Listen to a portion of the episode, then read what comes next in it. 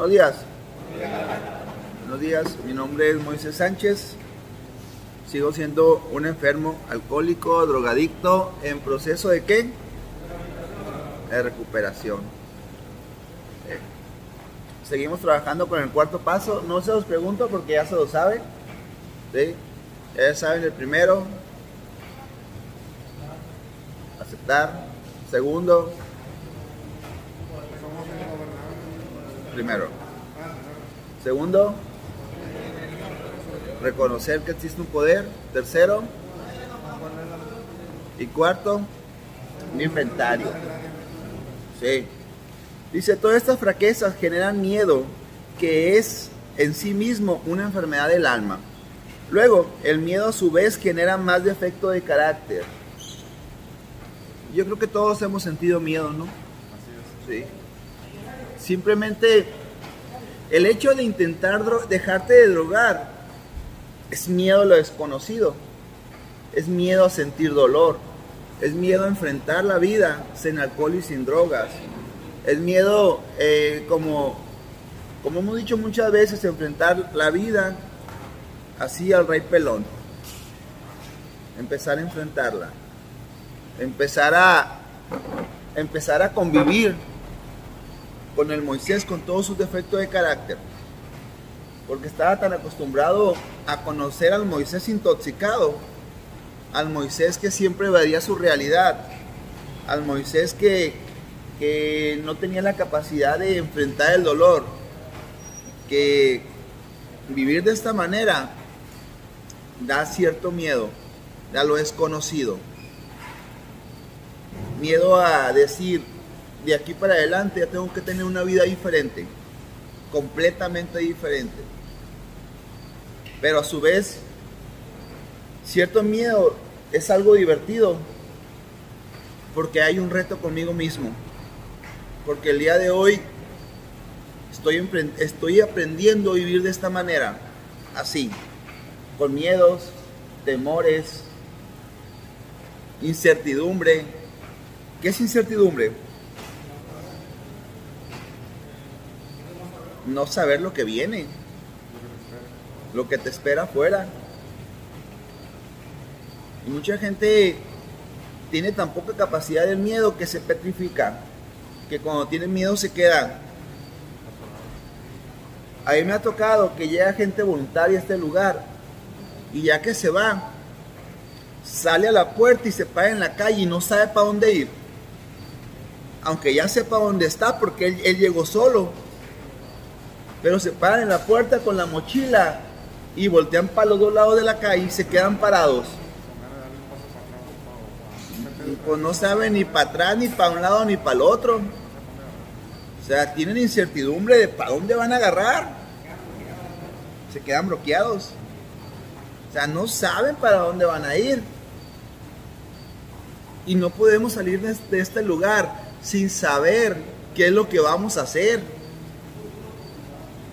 Porque muchas de las veces nos aferramos y nosotros lo que queremos es, si ya me quiero ir, ya, ya me quiero ir, ya. Ya quisiera estar afuera, pero ¿a dónde? ¿En qué vas a trabajar? ¿Con quién vas a vivir? ¿Cómo vas a enfrentar a tu esposa? ¿La sociedad? ¿Te van a dar o no te van a dar trabajo donde mismo? Queremos irnos. Es normal, todos nos queremos ir, todos se quieren ir. El problema, el problema es que no hay un plan bien elaborado de para dónde voy a ir, qué voy a hacer, cómo lo voy a hacer, a quién me voy a enfrentar. Y dentro de este lugar hay demasiado tiempo para hacer un plan elaborado de mi vida. Hay demasiado tiempo para estructurar lo que yo voy a hacer. ¿Cómo, ¿Qué voy a planear cuando esté con mi esposa? ¿Qué voy a planear cuando vea a mi familia? ¿Qué voy a planear cuando salga a la banqueta de la casa? Y me pregunten, hey, ¿dónde estabas? ¿Por qué no te mirábamos? Todo eso. Y tenemos suficiente tiempo para planearlo. Pero estamos pensando más en ya irnos, en salirnos, en estar en la casa. Y, y no podemos hacer las cosas nada más al ahí se van, pues. porque toda la vida lo hemos hecho de esa manera. Simplemente desde la escuela, una tarea, sí, allá, veo, un examen, no estudiábamos a ver a quién le copiaban el examen o a ver cómo venían. Entonces es muy importante tener un plan, un plan elaborado. Luego dice, luego el miedo a su vez genera más defecto de carácter. Un temor exagerado de no poder satisfacer nuestros instintos nos llevan a codiciar los bienes de otros, a tener avidez de sexo y de poder, a enfurecernos y haber amenazado nuestras exigencias instintivas, a sentir envidia al ver realizado las ambiciones de otra gente y las nuestras frustradas. Comemos más, bebemos más y tratamos de coger más de lo que necesitamos de todo. Coger, de agarrar, no de... ¿Es una prueba? También eso da más ganas, pero... La perspectiva de trabajar nos asusta tan profundamente que nos hundimos en la pereza. Holgazoneamos y tratamos de dejar todo para el día de mañana. O si trabajamos, lo hacemos de mala gana y a medias. Estos, estos temores son como plagas que van royendo los cimientos sobre lo que tratamos de construir en una vida. Eh, dice, estas plagas van royendo los cimientos. ¿Qué entienden por qué se van royendo los cimientos? Se van deteriorando, ¿verdad? Ahora, ¿cuáles son tus, cuáles son tus cimientos el día de hoy? ¿Cuál? ¿Cuáles son los cimientos de tu recuperación el día de hoy? Tu familia, tus hijos, ¿eh? Dios, ¿qué más? La fortaleza, la familia, ¿cuál?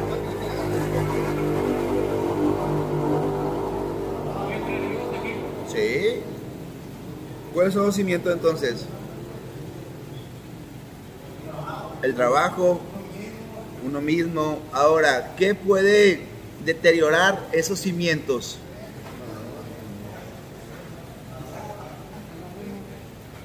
¿Qué más?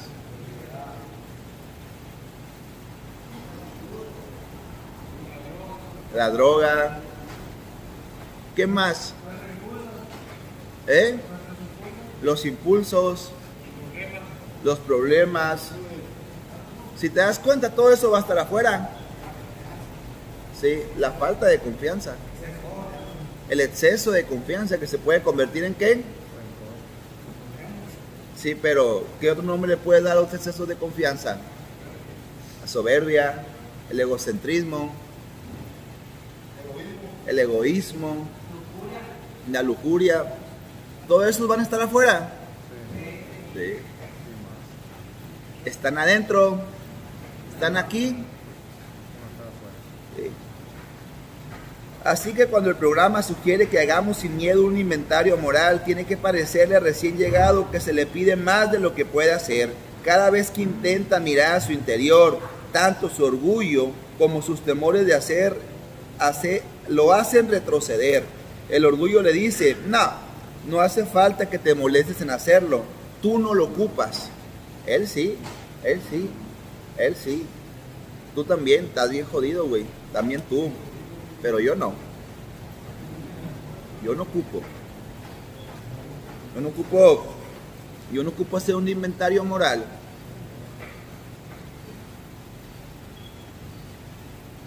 Y el temor que dice, no te atrevas a hacerlo. Pero según el programa o las personas que han intentado sinceramente hacer un inventario moral, el orgullo y el miedo en estos momentos no son sino espantajos, espantajos. Una vez que estemos plenamente dispuestos a hacer nuestro inventario y que nos dedicamos a hacerlo con todo esmero, la luz inesperada llega para disipar la neblina. Conforme perseveramos en el intento, nace una nueva seguridad y un alivio y el alivio que sentimos al enfrentarnos por fin con nosotros mismos es indescriptible. ¿Cuál es el beneficio de enfrentarme conmigo mismo? Sí, cambiar, conocerme. ¿Qué otro? Sí. Uno de los beneficios de encontrarme, de encontrarme conmigo mismo es que me empiezo a conocer. Ya maduro. Porque ya no sigo actuando por instinto. Porque eh, actuar instintivamente para mí ya era normal. Llegaba a la casa, me decían algo, actuaba violentamente, actuaba, actuaba groseramente y después me arrepentía. Siempre. Ya que se me bajaba la calentura, ya que, que, me, que me tranquilizaba un poco, me arrepentía. Y no estaba conforme conmigo mismo por actuar, por ser siempre tan instintivo. No estaba de acuerdo conmigo mismo con siempre actuar de una manera tan impulsiva. Pero se repetía.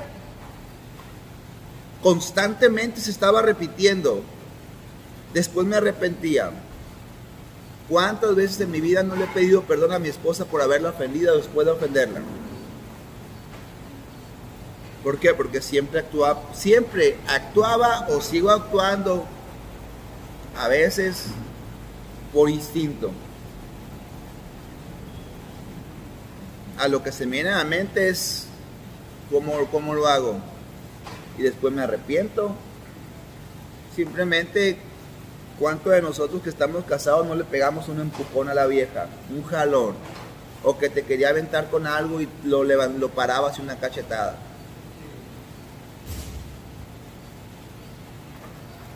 y después nos arrepentíamos mucho y andábamos queriendo pedir perdón. Y perdóname, hija, no lo voy a hacer, no lo voy a volver a hacer, discúlpame, perdóname. Porque actuamos por instinto. Entonces a la, a la, hora de hacer un minucioso inventario moral, a la hora que me conozco, el Moisés puede poner un filtro, el Moisés puede poner un tope antes de que llegue a tal situación en la cual él sabe que pierde el control, que se cega y pues intentar controlarse, intentar calmarse, intentar pues no llegar a ese extremo en el cual tu mente se va a nublar. Y yo lo viví, yo me he ido para Estados Unidos y ya que voy, ya que voy, ya compré el boleto por coraje compré el boleto o me he ido a Guadalajara también. Enojado. Ya que compré el boleto y que voy pasando Wasabi. Van a bajarte. Ya, ya pasaron los 45 minutos. Ya, ya se te bajó el coraje, pero ya vas.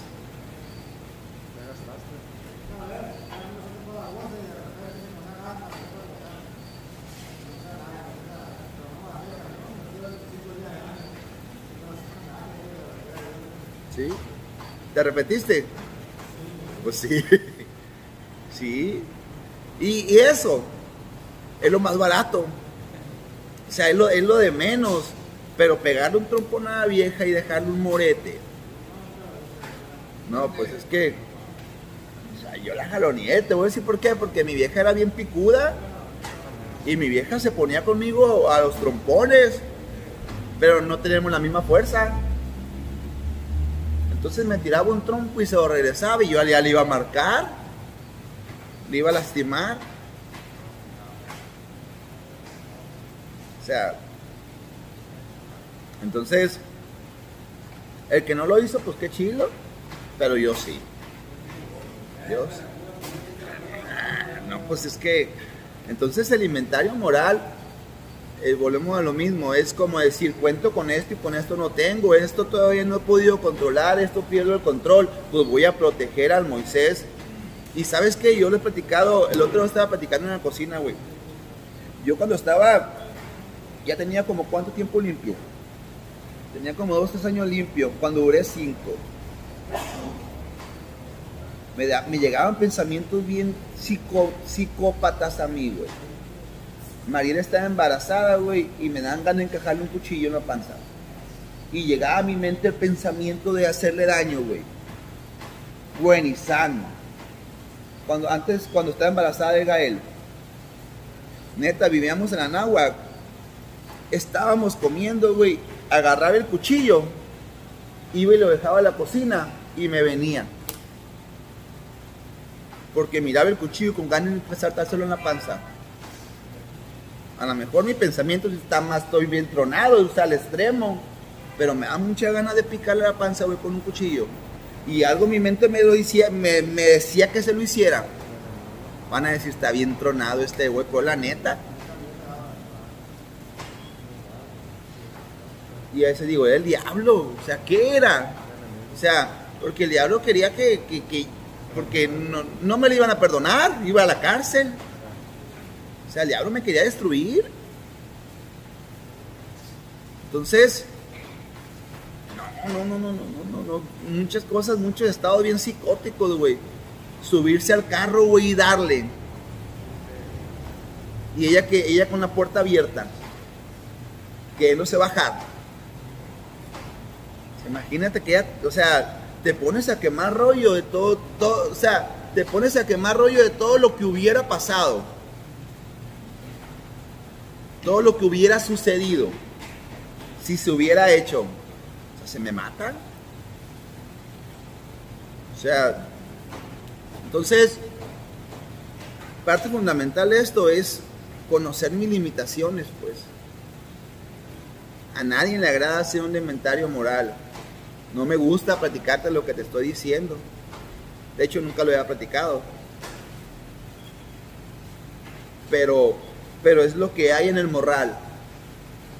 Porque el día de hoy yo no puedo apapachar mi enfermedad, yo no puedo minimizarla. El día de hoy yo no puedo decir, no, es que yo estoy bien, yo soy el director y háganle como yo le hice para que sean como yo. No es cierto. Estoy tronado, güey. Desde mi adolescencia he venido manejando rasgos psicóticos. Desde mi adolescencia he manejado rasgos totalmente totalmente, ¿cómo se llama? Impulsivos. 100% impulsivos. Entonces, eh, el Moisés se debe cuidar del Moisés. No debo de minimizar mi enfermedad. El momento en que andamos consumiendo y andamos, andamos borrachos, pero borrachos. O sea, manejando, güey. Desde ahí somos un total peligro para la sociedad porque podemos atropellar, podemos chocar a una familia, a una señora, a un, niño que te atraviese. Desde el momento en que decimos que andamos en la calle, que traemos un filero y que me voy a entrar un jale, se puede salir del control todo y vas a, vas a matar a alguien, güey.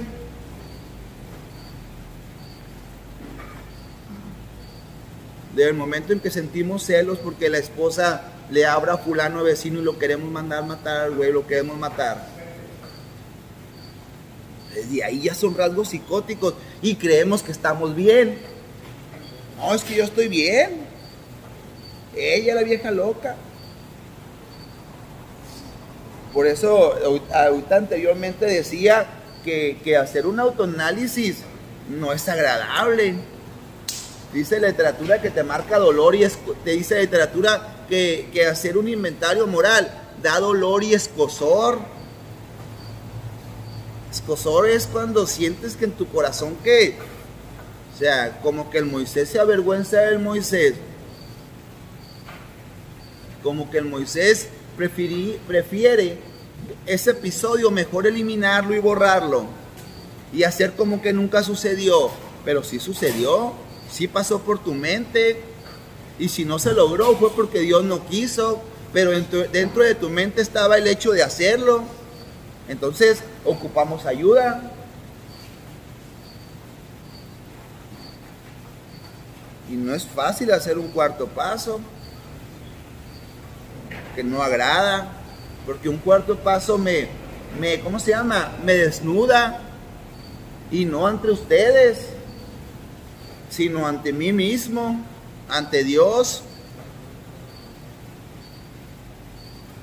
Entonces, pero es algo que se tiene que hacer. Como cuando alguien me tocaba que alguien se estrellaba en una moto, llegábamos en la ambulancia, y el vato estaba en el piso tirado y estaba quebrado una pierna, un brazo, y lo tienes que empaquetar. Le tienes que poner las fédulas, le tienes que poner le tienes que meter la tabla, lo tienes que agarrar y levantar con sus respectivos cuidados de cervical, lo tienes que levantar para meterle la tabla y el vato que dice, ay, ay, no me tientes, no me tientes, me duele, güey. Oye, pues te tengo que levantar, ni modo que te deje en el piso. Te tiene que doler. Porque está lastimado.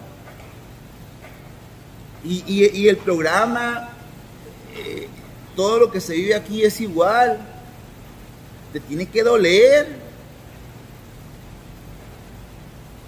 Tienes que sentir, tienes que, tu cuerpo tiene que haber una reacción. ¿Por qué? Porque ciertas áreas de nuestra vida están lastimadas, están golpeadas, están, ¿cómo se llama? Están eh, dañadas, pues. Entonces el hecho de que te muevan, el hecho de que te empiecen a trabajar, te va, te va a causar dolor, que es un dolor que desgraciadamente es necesario, te tienes que sufrir para que puedas crecer y para poder llevarte la ambulancia y llevarte a que, a que te atiendan. Ya llegando ya te van a meter medicamento para el dolor y para la inflamación en la vena para que te baje el malestar que sientes. Pero desde que llega la ambulancia y te suben y te empiezan a maniobrar, maniobrar, ¿cómo? Maniobrar, maniobrar, ya que empiezan a maniobrarte, ya eh, va a haber dolor. Entonces es imposible es imposible que llegues a este lugar y que estés en este lugar y que no sientas. Canijo, ya no estás intoxicado, vas a sentir cansancio, dolor, desespero, incertidumbre, hambre, antojo, pereza, ansiedad, estrés,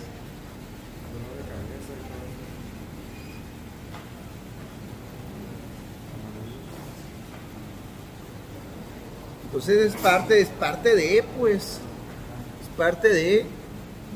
Eso es el miedo que nosotros sentíamos afuera. El miedo que nosotros sentíamos afuera es a vivir como estamos viviendo ahorita. El miedo que teníamos afuera es enfrentar la vida con sus altas, con sus bajas, con sus buenas, con sus malas. Porque nada más queríamos vivir la buena, y cuando llegaba una mala nos intoxicábamos para no ser, ¿eh? Que no llegara. Mano, que no éramos tan así que no queríamos ni que llegara la cruda. Es más, nos daba pavor la malilla. Ya nomás te quedaba la mitad de la bolsa. Ya andaba sin gato, ya se me va a acabar. ¿Y cómo conseguir la otra?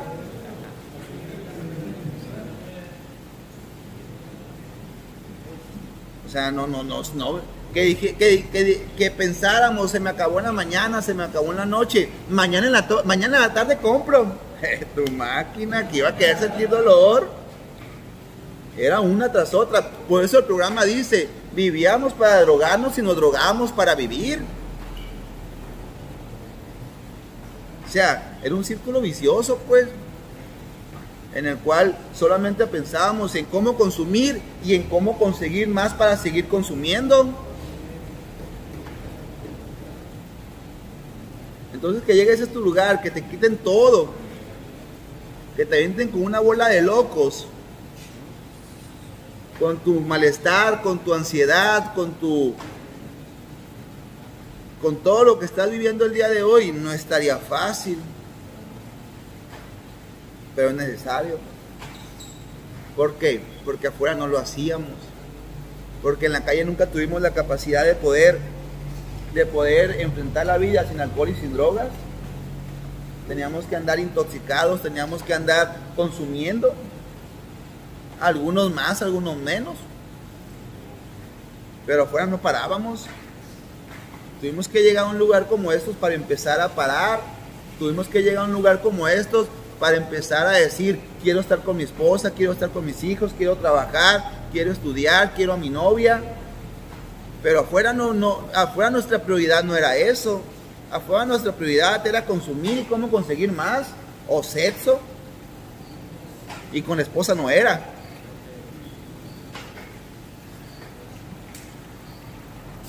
Era vagancia. Entonces, desgraciadamente, estos lugares se convierten en un mal necesario. Es un mal necesario esto. Qué chiste es que ustedes dejaban de drogarse cuando ustedes quisieran, con un psicólogo, con, con la iglesia. Pero no podemos. Porque la sustancia sí es. La sustancia es extremadamente adictiva, pues el cristal es extremadamente adictivo, el alcohol también. Pero bueno, es parte del cuarto paso. ¿eh? Como que estos últimos días he sido muy funesto a la hora de hablar. ¿eh? Pues negativo, o sea, muy... Pues es que, es que el cuarto paso te requiere hacer un inventario moral, pues no te voy a decir, no, sí, y tenía un montón de pegue y traía una morrita bien buena. Y fíjate que me iba a la escuela, a la universidad, y, me vestía bien chido, traía el pelo largo, iba al gimnasio, estaba bien, me sentía bien. Son las chilas esas. Pero me doy cuenta que esas chilas solamente van a alimentar mi enfermedad. Aparte de si pongo las chilas con las arras, están más arras las arras, porque las chilas fueron menos. Porque todos tuvimos chilas, todos, la gente que vive unos ejidos, todos en su momento trabajaron la semana, llegó el sábado, se cambiaron el Levi, las botas, el sombrero, en su camionetita, en su carro y se fueron al baile. Y esas están chilas, esas, güey. Porque te en la bolsa, te sientes bien, te ves al espejo. Me imagino a la gente que le gusta el sombrero se ve con el sombrero, se ve bien, fajado, levilla.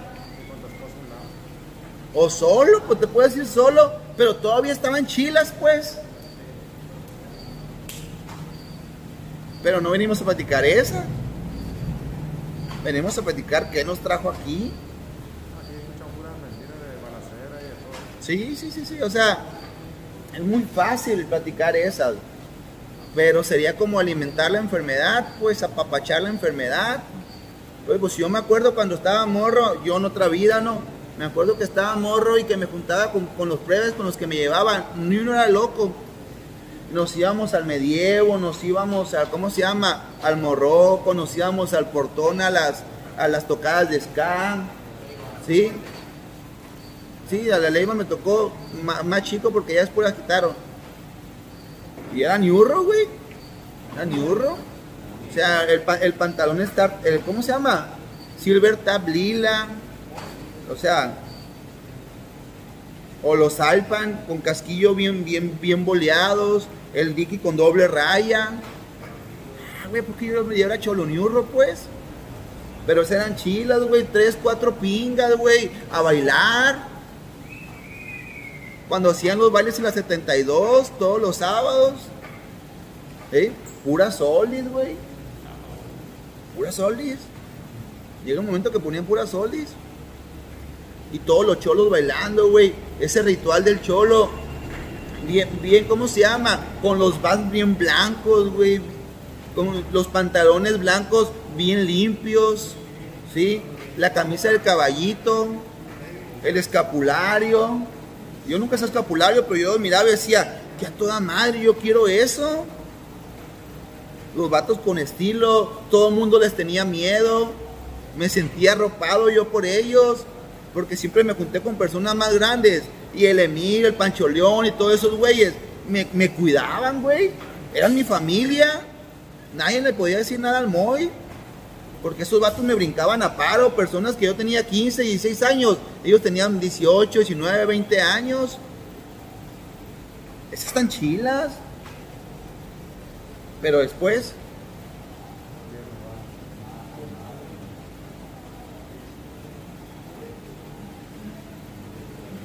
Porque el alcohólico drogadicto somos selectivos, güey. Ya lo hemos hablado aquí, somos selectivos. Nada más nos acordamos de las chilas. Nos acordamos de las que ganamos. Pero aquí no me tiene las que ganamos. Aquí me tiene las que perdí. Porque me di cuenta que me fui alejando de todas esas personas. La droga me convirtió en una persona egoísta. La droga es egoísta. La droga requiere toda su atención para ella. Y ya después no me importaban los vans blancos, no me importaban los combres blancos, no me importaba el pantalón blanco. Y después solamente quería drogarme, drogarme, drogarme, drogarme, drogarme. Ya después al, ¿cómo se llama? Al del rancho ya no le importaba el sombrero, no le importaba la hebilla, no le importaban las botas de avestruz.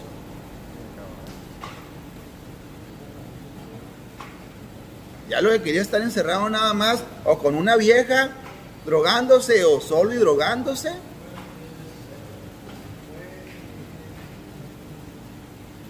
He escuchado historias de, gente que se aventaba jales, que la, la, droga los vuelve cobardes. Al rato mejor venden el arma, mejor le empeñan la pistola porque ya no tienen miedo hasta salir. Y el miedo aquí está. Mejor empeñan la arma y la cambian por droga. O sea, hasta cobarde para eso vuelve la droga, pues. ¿Sí o no? O sea, yo nunca lo hice, pues yo he escuchado muchos testimonios de gente que dice, eh, güey, o sea, hasta, la, hasta, hasta el cohete vendí. Me daba miedo salir.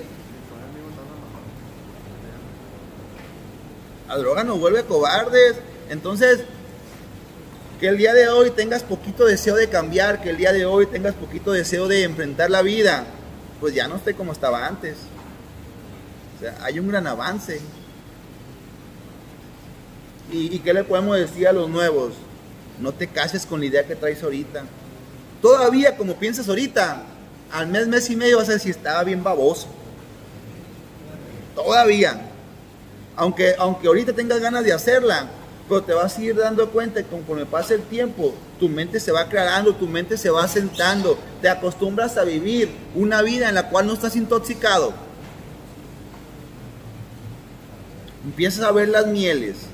Cuando te habla tu jefa, hey, ¿cómo estás? Estoy bien, ama, usted, échale ganas, mijo uno empieza a hablar con tu familia, le empiezas a ver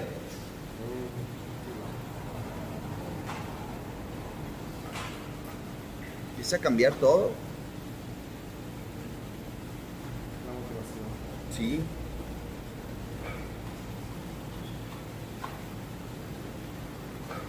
¿Cómo hago un inventario? puesto que el cuarto paso no es sino el mero comienzo de una práctica que nos habla de durar toda la vida. Podemos sugerirle que lo empiece examinando aquellos defectos que más molestan y más saltan a la vista, valiéndose de su mejor criterio respecto a lo que ha habido de bueno y malo en su vida. Puede hacer una especie de resumen general de su conducta en lo que concierne a sus instintos, primordiales del sexo, la seguridad y las relaciones sociales.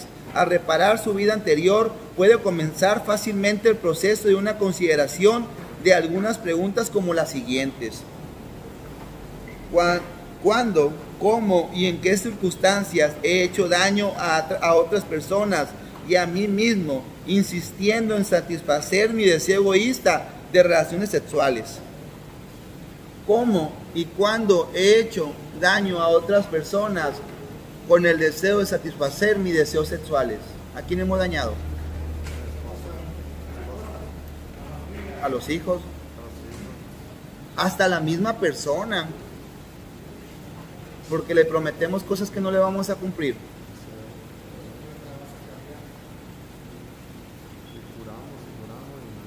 Hasta la misma persona.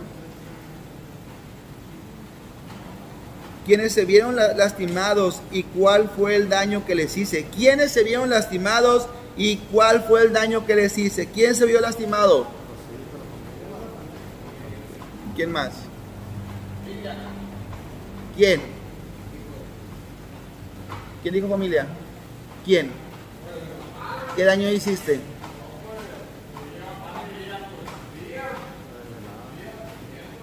¿Por qué hago esas preguntas? Para que no queden en el aire. ¿Quién más? ¿A quién le hacíamos daño? a mi esposa. ¿Qué daño hiciste? Eh, pues del- verbalmente, groserías, que no dejarla dormir en la noche. Y a mis hijos, pues llegar al grado de golpearlos porque sentía que no me entendían. Muy bien. Dice, llegué a arruinar mi matrimonio y herir a mis hijos. Puse en peligro mi reputación en la comunidad. Claro que sí. Precisamente cómo reaccioné ante estas situaciones en el momento que ocurrieron violentamente. Me sentía con miedo o un sentimiento de culpabilidad que nada podía aliviar. Insistí que no era yo la presa y no el depredador intentando sí absolverme.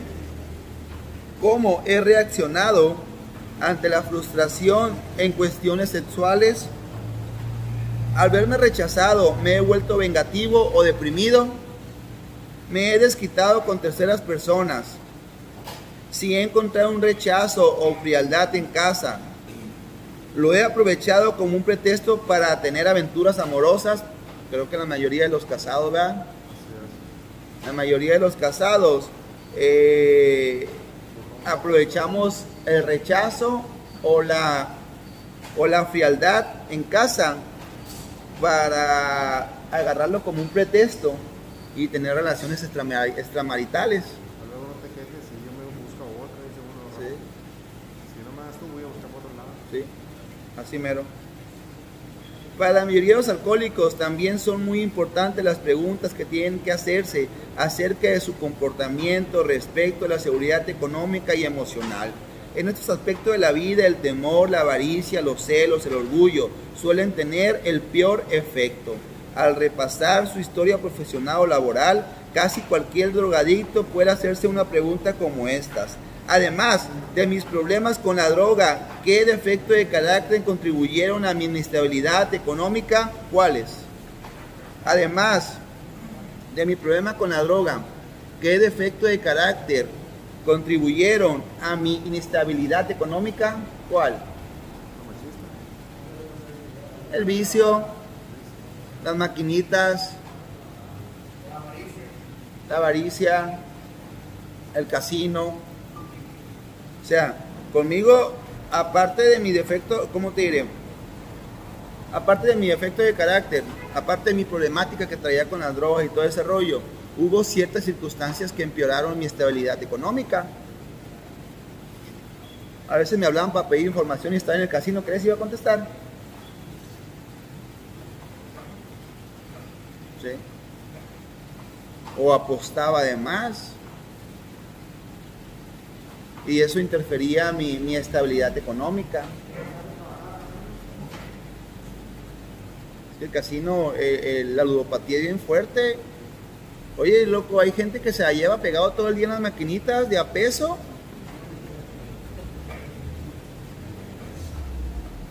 Y tú dices en el casino, bueno, en el casino tiro de 15, 10 pesos por tiro, hay la posibilidad de ganarme 80, 100 bolas. Y una vez me gané 64 mil pesos, luego me gané 32, 28. Mande, como 300, como 300. Te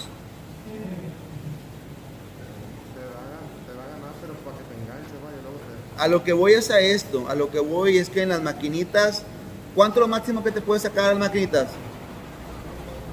¿Eh? O sea, lo que voy es que se reduce mucho el límite de ganancia, pues.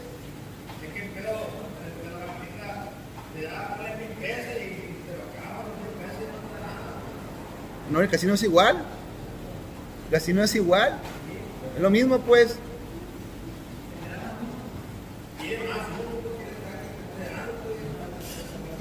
Yo nunca jugué a la maquinita, me comí al casino. Pero bueno. Sale y vale pues. Felices 24 horas.